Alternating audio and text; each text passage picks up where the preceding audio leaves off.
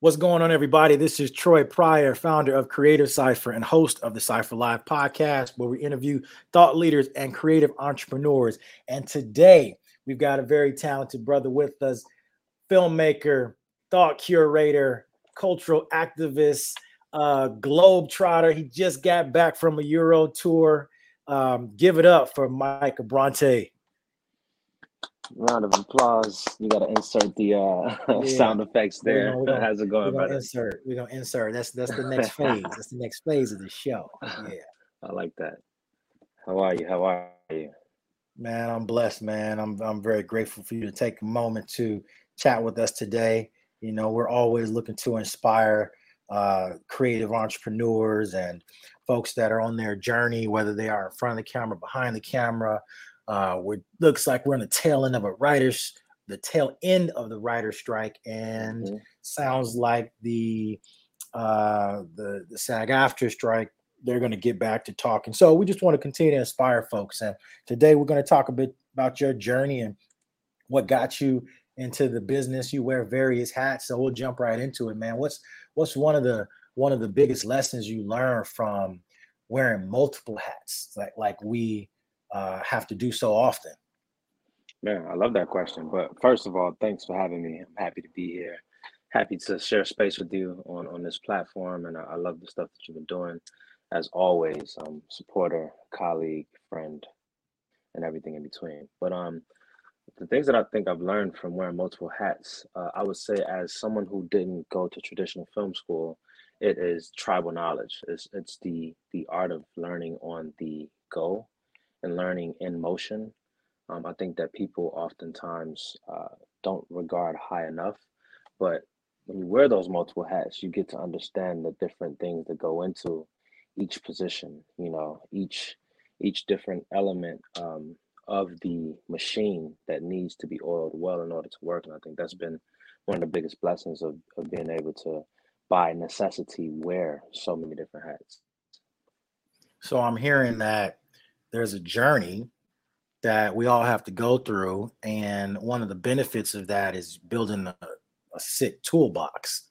You've got all these different tools that you can pull from depending on what's needed for the given situation. And, you know, even though um, as you scale, you get to the point where you can't do it all, it's good to have the knowledge. Absolutely. I think um, when you when you have that knowledge, you're better equipped to lead.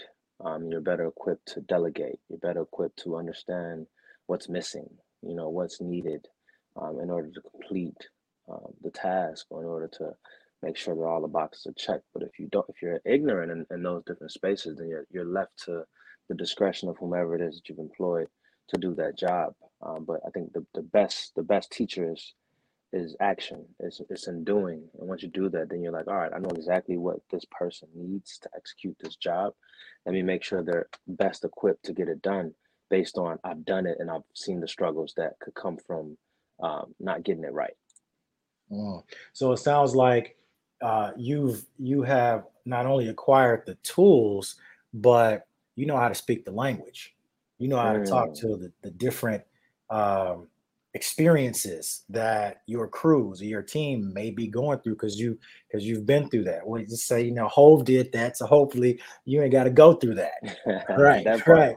yeah, yeah. That, I mean, language that's a, that's a big a big key. Language is important in understanding how to communicate with your team, with the crew, above uh, or below line. Um, understanding exactly what it is you're trying to communicate or that you're trying to, to achieve via the communication using particular language is going to help make things a lot And I think that's one thing shadowing certain people in their jobs and being nearby certain people on set and asking a lot of questions is going to help you understand this is how they communicate. This is how they're they're they're getting across that yo i need this i need this and i need this in order to achieve the goal that you're looking for.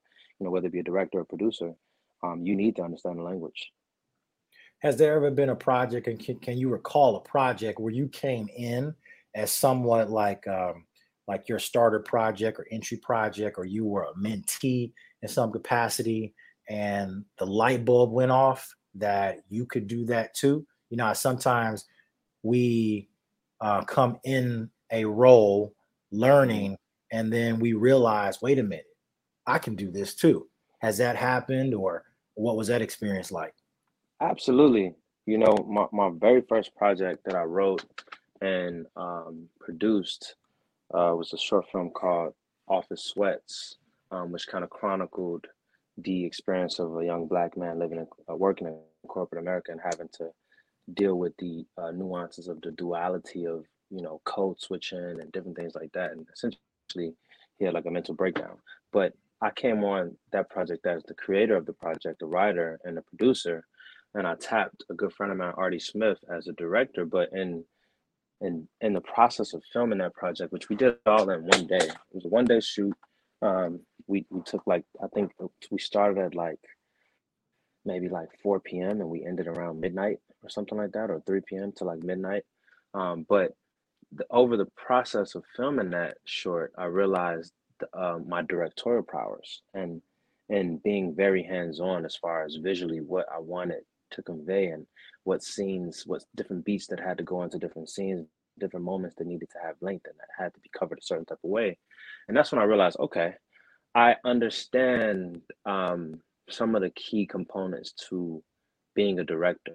And you know, although I didn't start in the film space as a director, that was one of the moments that was light bulb. Like, okay, I can direct this because I kind of co-directed it, you know, and I didn't realize at the time um, that I could have even, uh, you know, sought out that that um, that title.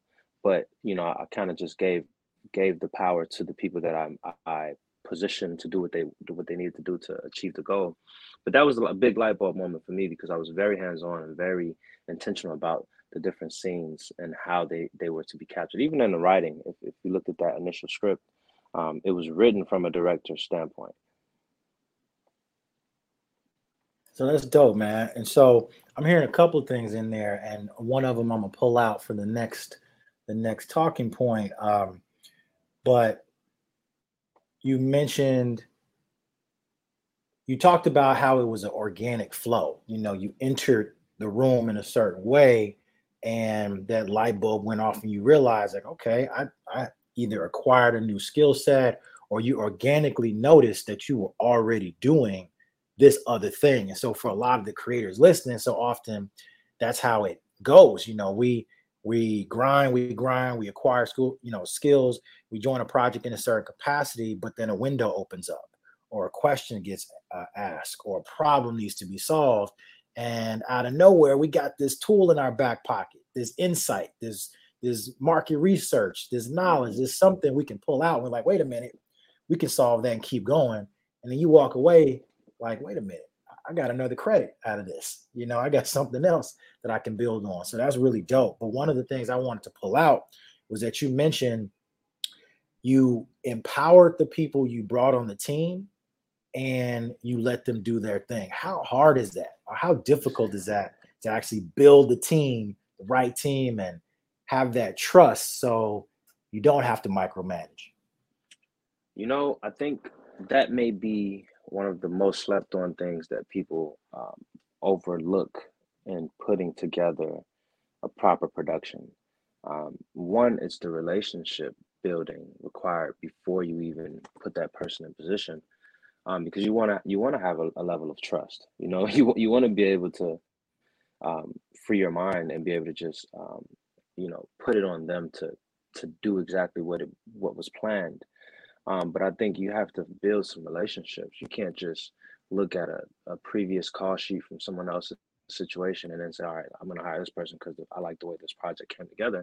That might not be the perfect fit. And I think, you know, pulling up to certain things, asking certain colleagues, like, yo, I'd love to pull up to your set and seeing how people work live, you know, right there in the flesh is imperative to putting together a, a, a perfect um, a perfect crew um, and a perfect production in general. And I think um, for me personally, I like to do that that research. I like to meet up with the person. We can do lunch. We can do dinner. I want to be around you a little bit so I can see because you look at uh, actors and, and we, we do things called chemistry, chemistry reading, and things like that. I think you need to do the same thing when it comes to producers putting together um, the the perfect production everything has to somewhat feng shui. There should be some chemistry.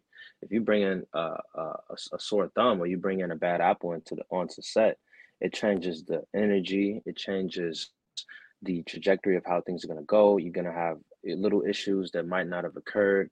And so I think, you know, you got to have built a little bit of trust with people. And that, and that doesn't go with every aspect of, of the production, but the key people, you know, your, your cinematographer, you know, even, even down to the gaffer and the people that are, are, are on the tech side, they got to be somewhat people that can can feng shui with, with what you have going on, and, and you have to have built some type of um, some type of correspondence with them over time. I, I, don't think it's ever wise to just go into something naked and not know anyone that's going to be on set.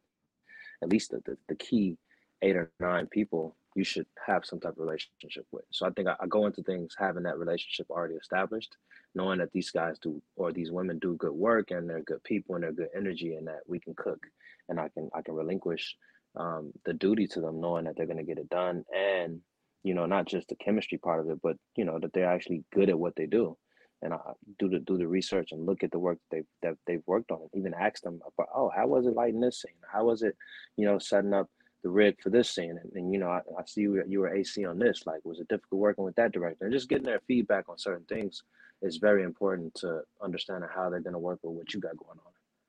And so, man, just being around good people and being uh, good people, you know, mm-hmm. that changes everything. As you mentioned, it changes the whole energy. And that's a huge aspect that we talk about is the energy, protecting your energy, guarding your energy, being a great talent scout. These things that we may oftentimes overlook because a lot of times people are just looking at bottom lines, they're looking at what looks good on paper, but I remember a mentor told me a long time ago, like, yo, you got the craft and all of this other stuff, but when you, you know, you get a PhD in people, that changes everything. You know, mm-hmm. knowing how to uh, lead and guide and follow, uh, manage egos, all of that plays a role in your final product. Because at the end of the day, it is about the result. We don't get paid for ideas; we get paid for execution. And if we can't execute because energy is off, then that could be the difference between your you know this project and getting your next project so it's valuable to to build your tribe and to make sure you got the right people around you um, man we always say this and we intellectualize it but let the folks know just how small the world is you know going off of what you just said you ask how was it working with that person? What was this experience like? It's a small world. Yeah. Yeah. It's a tiny world. You you you could find out everything you need to know by maybe talking to one person that was on this one small set that this one director that ended up being huge um, was a part of by just asking a few questions. You know, I think that's that's another one of those hidden gems that people don't take advantage of enough. Is you have all these different people working on this project? Or working on this on, on and even in pre-production. And so they have direct communication with maybe someone that you look up to or someone that might be somebody that you've idolized or whatever the case may be. They were fortunate enough to be on on a project with that person. So they have direct insight into what it's like working with them. And or even direct connectivity to even put you in the same room or put you in the same conversation or thread you in an email. And i think we don't we again we don't take advantage of all these different people in these positions that you might look at as lower tiered. You know even the pa is rubbing shoulders with you know the the executive producers and, and rubbing shoulders with the director and rubbing shoulders with all these different people um that i like to to ask them you know um you know copy machine room style you know you know over coffee you casually like what was it like working with him? And and, and who was this? And who was that person? And who did they talk to? And then oh well you know i know his assistant. I'm still on email server i can connect you with his assistant. And just that easily you can be talking to whoever scores whoever you who you'd like to to be in in cahoots with. You can easily accomplish that especially in this industry if you go through the proper channels and if you if you're just a good person with good energy. And it is it speaks to that level of um there are very minimal degrees of separation between um whomever and whomever as far as wanting and having like-mindedness and wanting to accomplish similar goals. Man, I hope you all got that because you dropped a bunch of gems in there, but one of them very specific stood out. You said, "Oh, I know that person's assistant."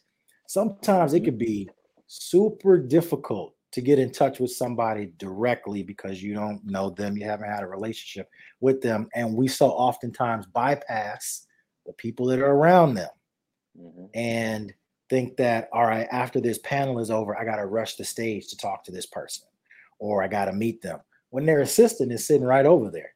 Mm-hmm. And that's the person you need to be talking to. Now, with this caveat, authenticity is key.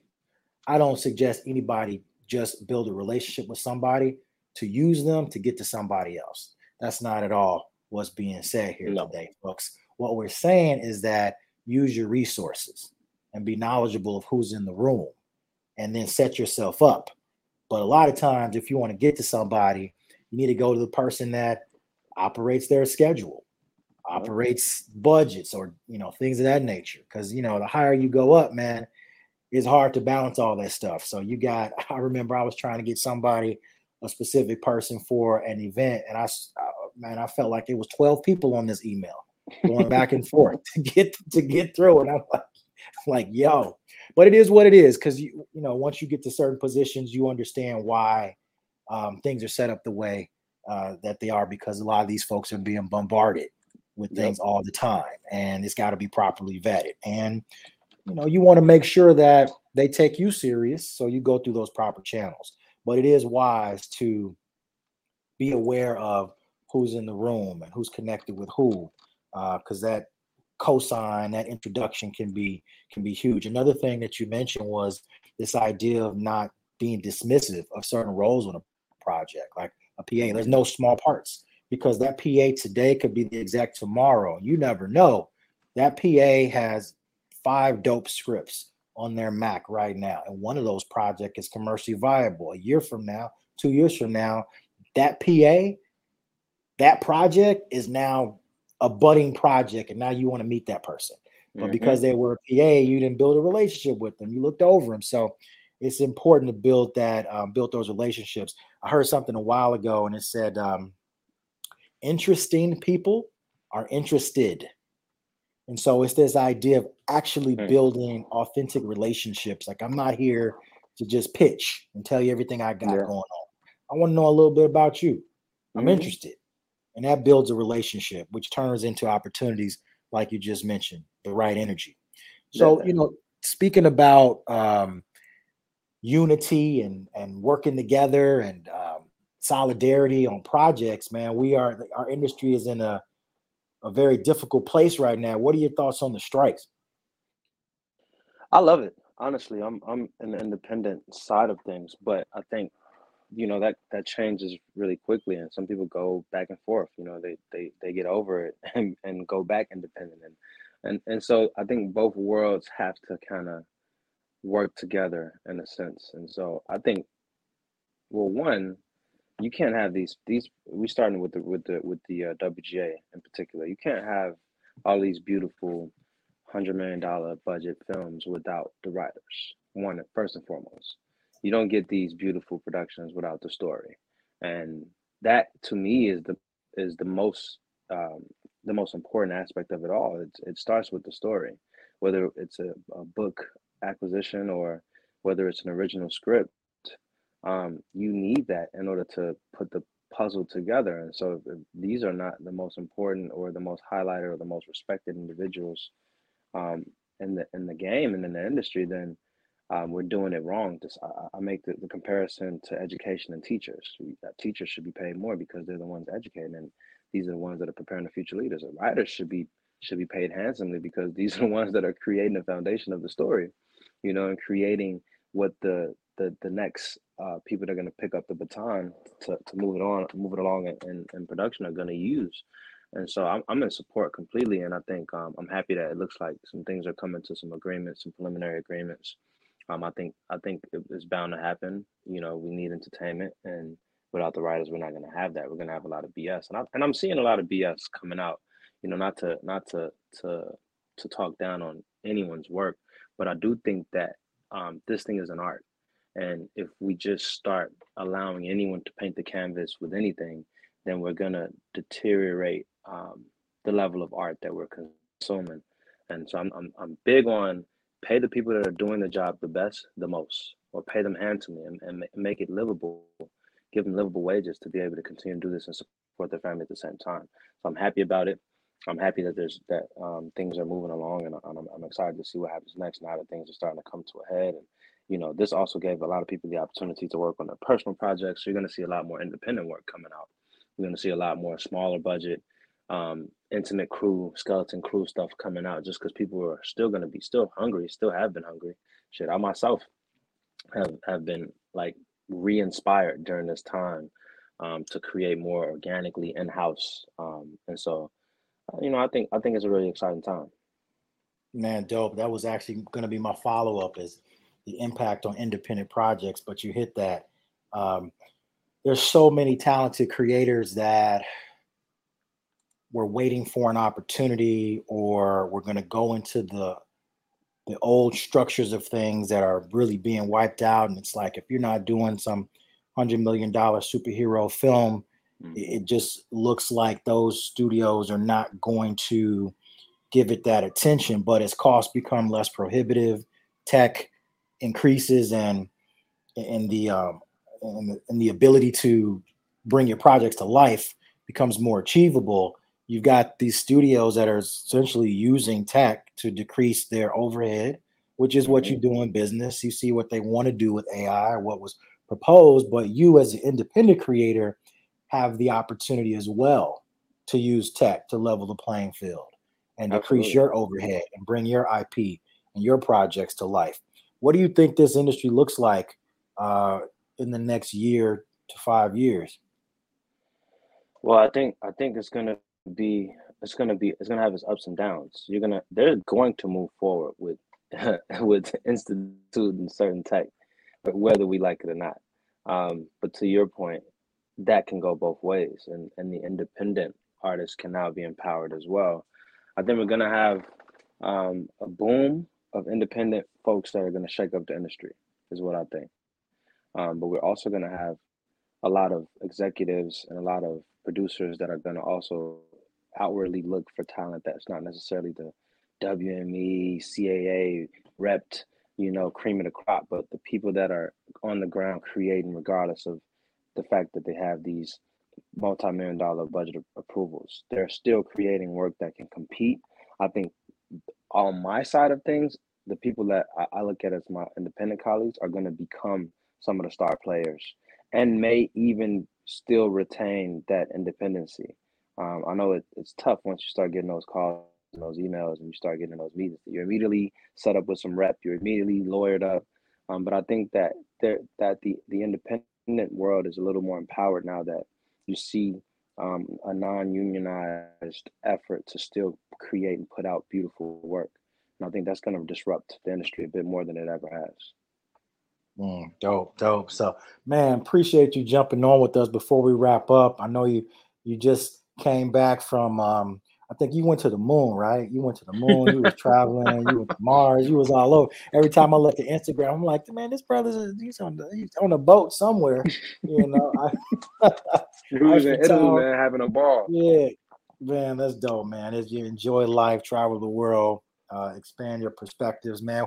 Uh, you know, let the world know um, how we can stay in tune with what you have going on. Follow you on social, yeah. and there's anything you got going on you want them to know about.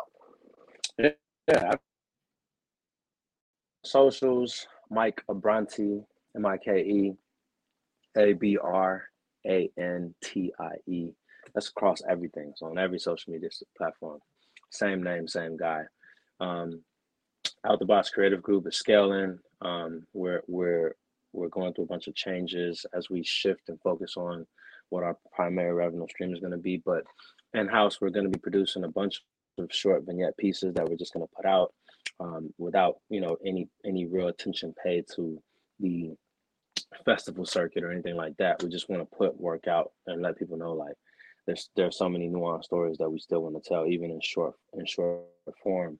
Um, and so you can stay stay on the lookout for some of those. I'm playing with interpersonal relationships and toxicity and different things that we deal with on an everyday basis and, and pushing boundaries as far as the actual performances um, working with different artists. Shouts to Tosin, um, or Hufla, um, uh, who who was in who me and I me and him are in talks um, to work on something really dope hopefully that that goes to over the next few months. Um, but I'm, I'm cooking, I'm working. Um, just I, I, would say be on the lookout over the next few months for some of these short vignette pieces that I think are going to be very thought provoking. But um, as always, I'm trying to empower um, young up and coming creators, filmmakers alike um, to tell stories that I think haven't been told. So stand tuned with me, and I promise to deliver that. All right, we'll be looking out for that. Appreciate you, Mike, for jumping on. Appreciate you all for tuning in. Keep rocking with the Cypher Live podcast. We've got some dope things in the work as well.